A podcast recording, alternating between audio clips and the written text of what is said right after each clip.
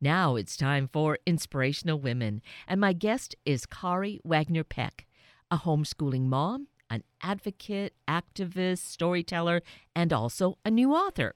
Her book is Not Always Happy An Unusual Parenting Journey.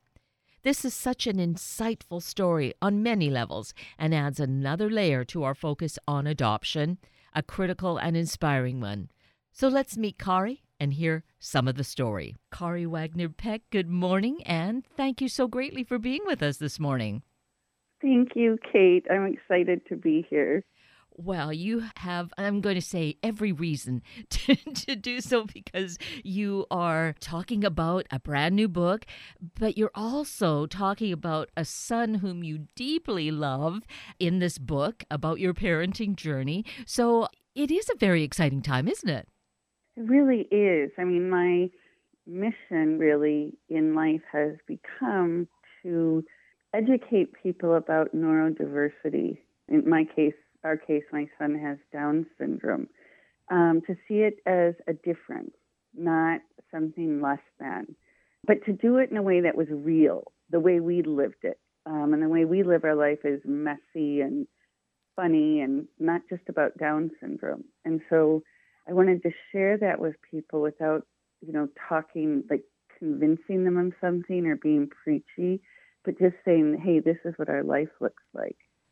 And my feeling, Kari, is that we certainly get a wonderful insight into your life. Now, wonderful should be a bit qualified because there are times in sharing this story, there are some really hard things going on. So that doesn't feel so wonderful.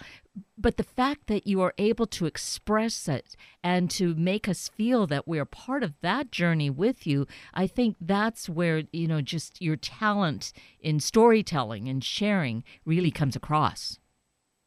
Thank you. I mean, I, you know, some of the things that have changed my perceptions were stories, you know, and how people wrote about their experiences. And I think it's a really powerful medium, you know, sometimes so much more than a textbook or a lecture that it enlightens us in a different way. And that's such a key word, enlighten. I feel that that is so much of what we can receive from this book, Not Always Happy, an unusual parenting journey, is being made aware of um, how we might say things or look at things and how we might act and react. And this gives us, I feel, a way to think about that and maybe be much more methodical about how we approach a person, people, groups of people, that sort of thing. I think so. You know, my message is really about inclusion, which is, I mean, I think what most humans search for. Being included is important. Um, and sometimes we don't know how to do that. You know, let's say the person speaks a language differently, you know, a, a language different than our own, or they have a different sexual orientation, or they have difficulties in communicating. And I think we have to just see people as human beings and then, you know, figure out what's our responsibility in terms of making that connection with others. So, for you and your husband, this is an adoption journey as well, which I think just makes it so much for me, more heartfelt in a way. You saw Thorin and you said, We love this child. He is ours. You saw this little boy and you were ready to be parents. And that's essentially what you're wanting to convey to others is to see this human being, this really delightful child. Yeah. Well, and, and when we agreed to adopt him, we hadn't even seen a photograph. You know, we got a photograph a month after we agreed and then it was almost four months before we met him. You know, we were getting information through our foster care worker, you know, little tidbits about him. But it is amazing how, you know, once you know in your heart or your soul or wherever that is, this is your child, you know, you just all of a sudden we're just changing our entire lives for somebody we'd never met. And you're really going on faith, which I think a lot of I think that's what a lot of parenting is. So it was a exciting time imagining what our life was going to be like with him. And as it unfolded, some of it was like that, and some of it was, um, well, you use the word messy. It, it got kind of messy too. It did. I mean, we had all these stipulations about what we do. Like, you know, we wanted a child that didn't have a disability, actually, um, and also a child that had been TPR'd, which is their parental rights had been terminated. So there's no risk of losing the child once they're in your home. Because if you don't do that, the biological parent could still make a case for becoming the custodial parent. And Thorin was in neither of those. I mean, he had a disability and he was not TPR'd. And it was, you know, most of parenting those first few months were really, really joyous, but it was also terrifying because we were afraid we would lose him. And I'm not against somebody getting back their child. You know, if they've done all their work and they're ready to be parents again, people should have that right. But yeah, it was a scary time. And for the right reasons, his mother decided she would allow the adoption to go forth. And I think the fact that you had the empathy with her, uh, again, is such a big part of the story that you understand where she was coming from, but yet you were joyous the fact that you had your your little boy now. Yeah, I mean it's a really complicated relationship, particularly if your child has been treated poorly or hurt by their biological parent. Like I am forever grateful to her for creating Thorin, and I also, you know, have these conflicted feelings about him not being treated well. It's a very, you know, and I'm sure Thorin has conflicted feelings. I mean, he refers to her, I don't know how he came up with this term, but he calls her his ex mother. Mm. Sort of like in a divorce, like, well, that didn't work out. So, and for him, that really gives him a sense of place. He's like, you know what? She's my ex mother. You're my mom. And just to think in terms of that journey of uh, foster parenting, adoption, he also did have the benefit of a good foster family. And I think that that, yeah. you know, speaks loudly to all kinds of foster families across the country. Yeah, I mean, the woman who was his therapeutic foster care, Thorin was her 38th foster child. And therapeutic foster homes are really different. Like, this is the you know, cream of the crop. These people are helping to rebuild children, you know, physically, emotionally, spiritually. I mean, she is just an amazing person who absolutely loved Thorin. You know, I talk about she wasn't trying to get a clunker off the lot. You know, she was a Porsche dealer and she'd wondered if we were good enough for Thorin, which I think is great you know, she did not see any deficit in Thorin. So, yes, I mean, I can't imagine that the work that goes into that. And obviously, that was so beneficial to him in those earlier years because he was two and a half when he came to you, right? Right. Yeah. So, those were important years uh, to establish something that he could use as a touchstone because then came the educational system, which I must say is so disheartening uh, with your experience and how Thorin was treated and, and the attitudes. It was just mind boggling. You know, it really was. I mean, I, I think it depends on the district you're in.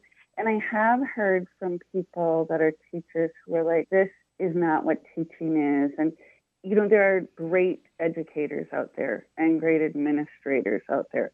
I mean, we just run into that many of them. You know, everything was through the lens of Thorin having Down syndrome. And he, you know, we were sort my husband and I were really ignorant too, though. I mean, he was treated like the class mascot. You know, when he'd walk into the classroom, they would literally jump out of their seats to surround him. And I thought, oh my gosh, how great. They love him. And it took a while to find out from Thorin, hey, I don't like that. You know, one, it makes me feel like a little baby and it's frightening. And, you know, we were ignorant. We just assumed he would like that. And when you think about it, it's like, who would want to be bombarded like that? So we had a lot of learning to do too. And I think what's interesting in the book, not always happy, is to see that, yes, you were learning and you still seem to come up with more ways of educating, working with Thorin than some of the educators in the school were with him. You know, thinking in terms of communication and using the iPad and what you were able to glean, but they seem to refuse to work with.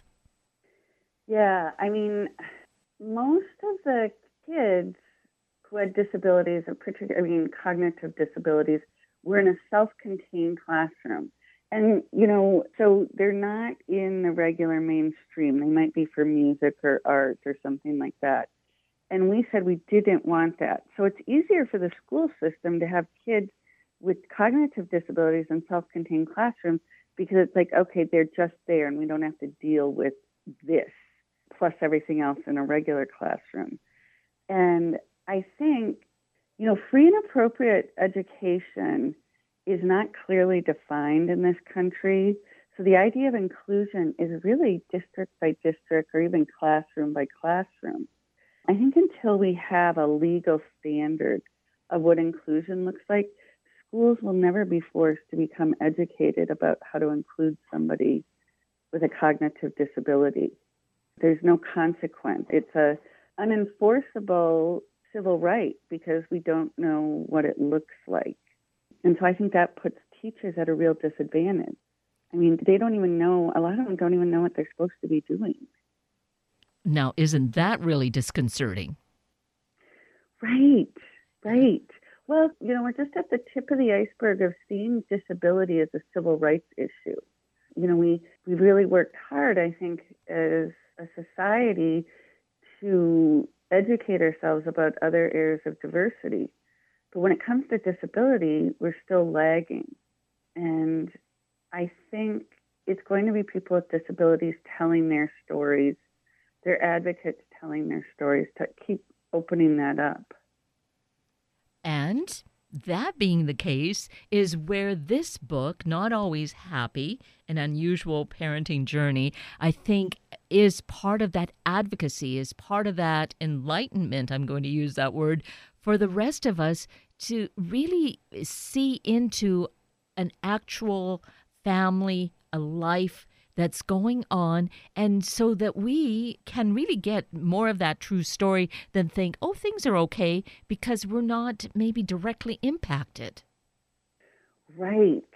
Yes, because we can separate ourselves or we can separate those people from, you know, kind of the daily activities. You know, I mean, I think, I hope what people get is how typical Thorin is in so many regards. You know, I mean, he might have a more difficult time communicating that. But, you know, one, one thing, the first 18 months we had Thorin, he wouldn't call me mom. He called me Ba. Now, he would call my husband Ward mom or dad. I mean, he had a complicated relationship with his mother, and his father wasn't there.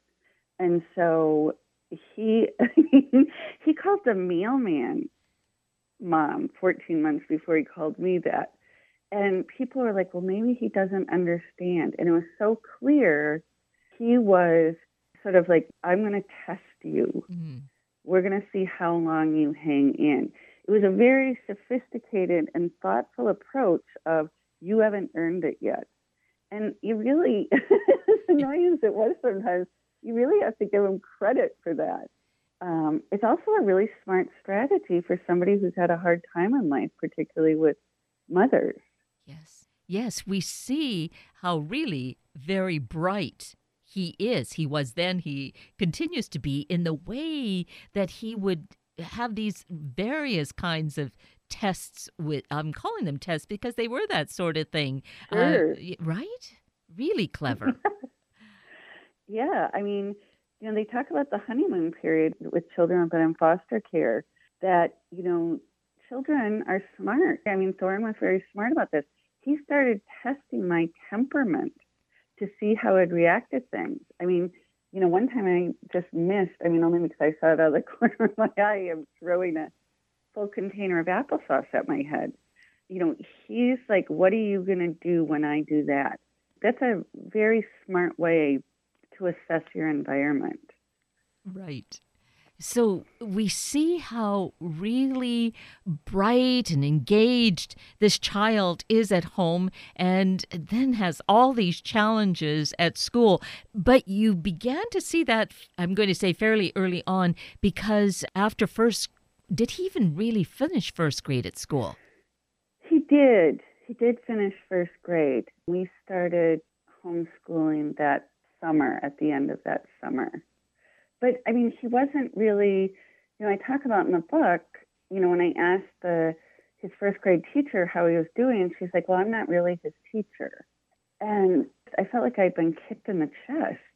I was like, well, he thinks you are. And she's like, oh, that's so nice. And it was like she was oblivious to the fact he was in her classroom every day. Yet she didn't see herself as his teacher.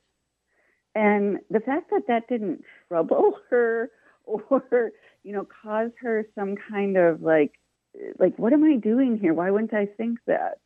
Mm-hmm. So, no, I mean, it was, I would say he finished first grade, but I don't think he got a first grade education. And during which time, also that year, so often he'd be miserable. He was crying.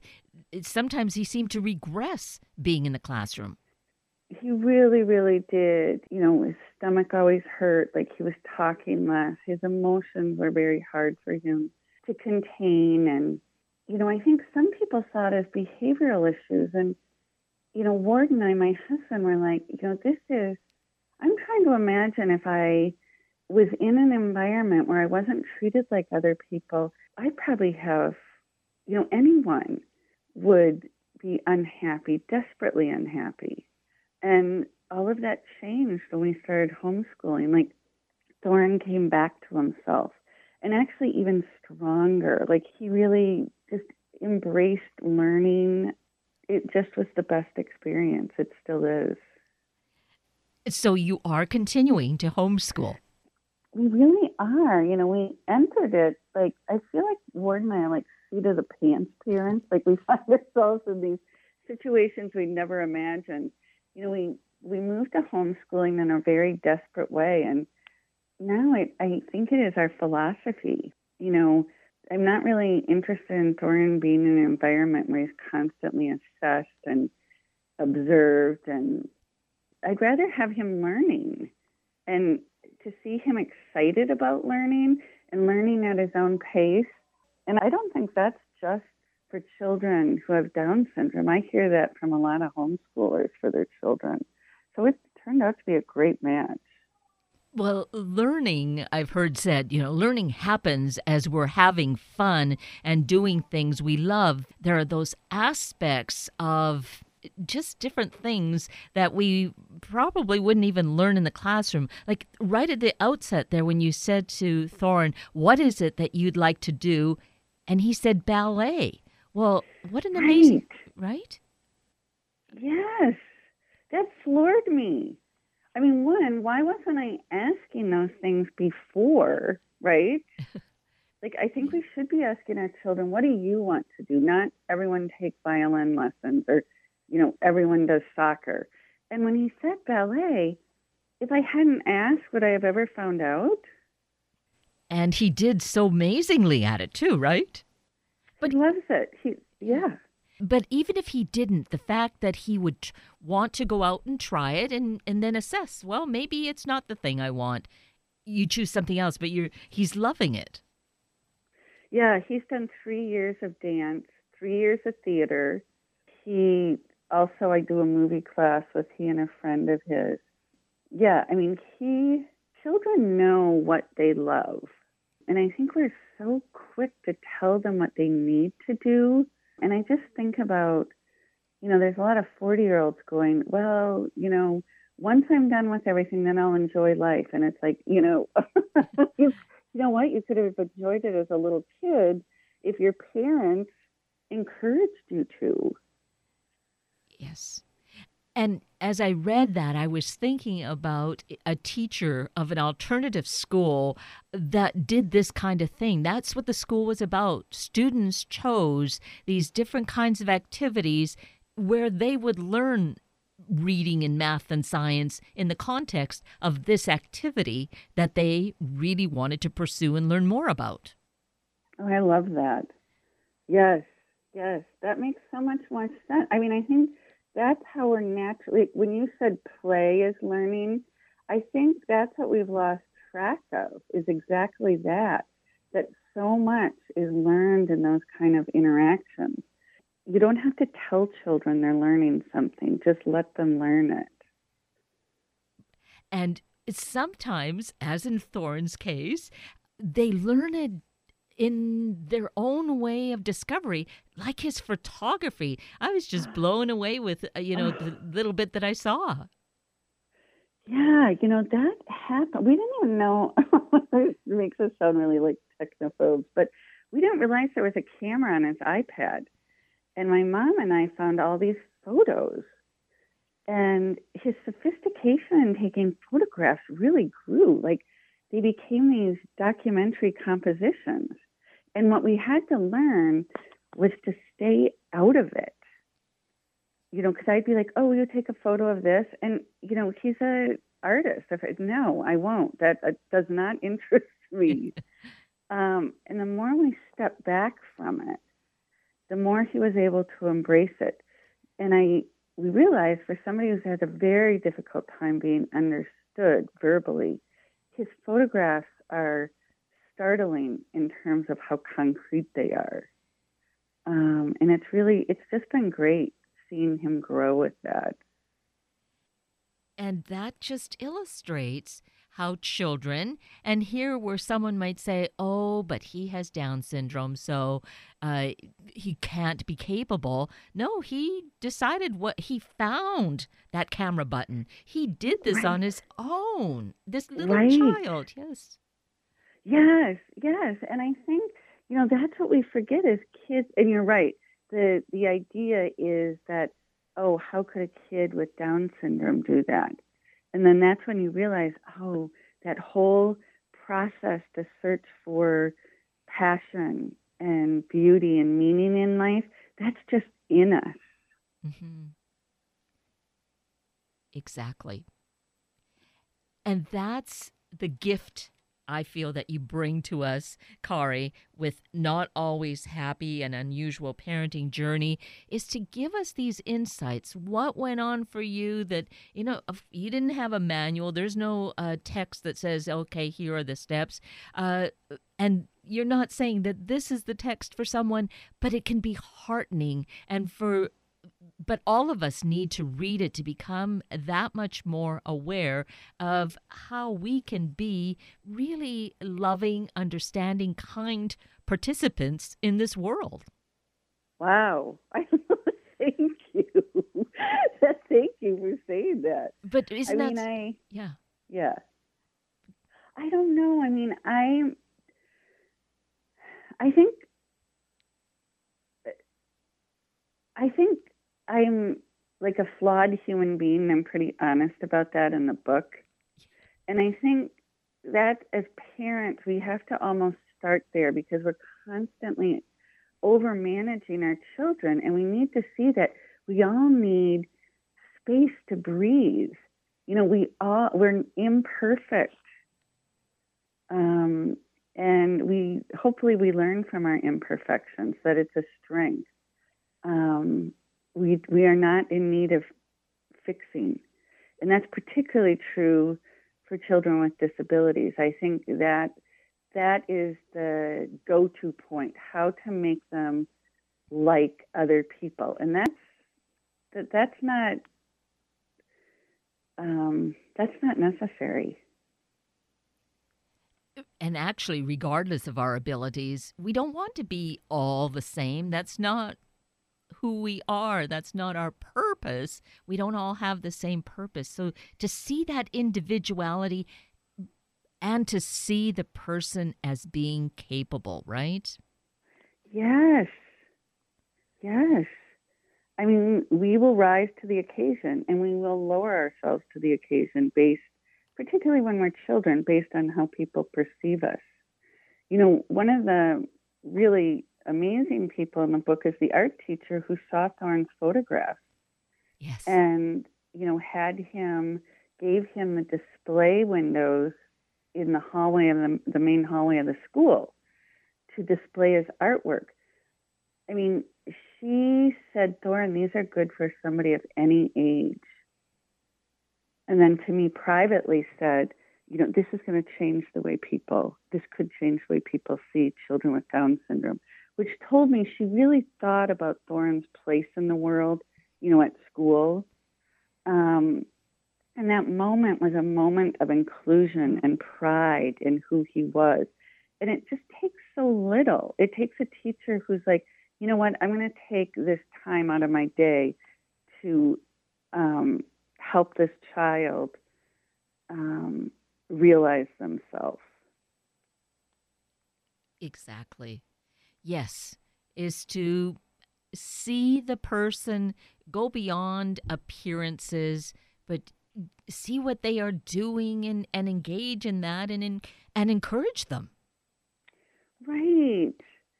I mean, which is so much different than, um, you know, sit in your chair, um, stare straight ahead, all these other things. Like, and we're all going to learn the same thing. You know, with art, what's so great is, you know, you're the creator of it. Nobody, you know, um, it comes from within you. And I think uh, the same way when you were talking about that alternative school, reading, writing, math, the you know, this um, searching for knowledge, that it's already there. We don't have to tend to it.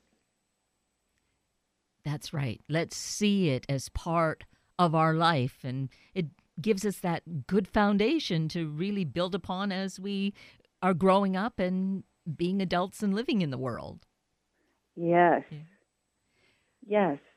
And I mean, I think for me, it helps that I was really a late bloomer you know, I mean, I didn't. I married my husband in my 40s. You know, I um, I went to college late.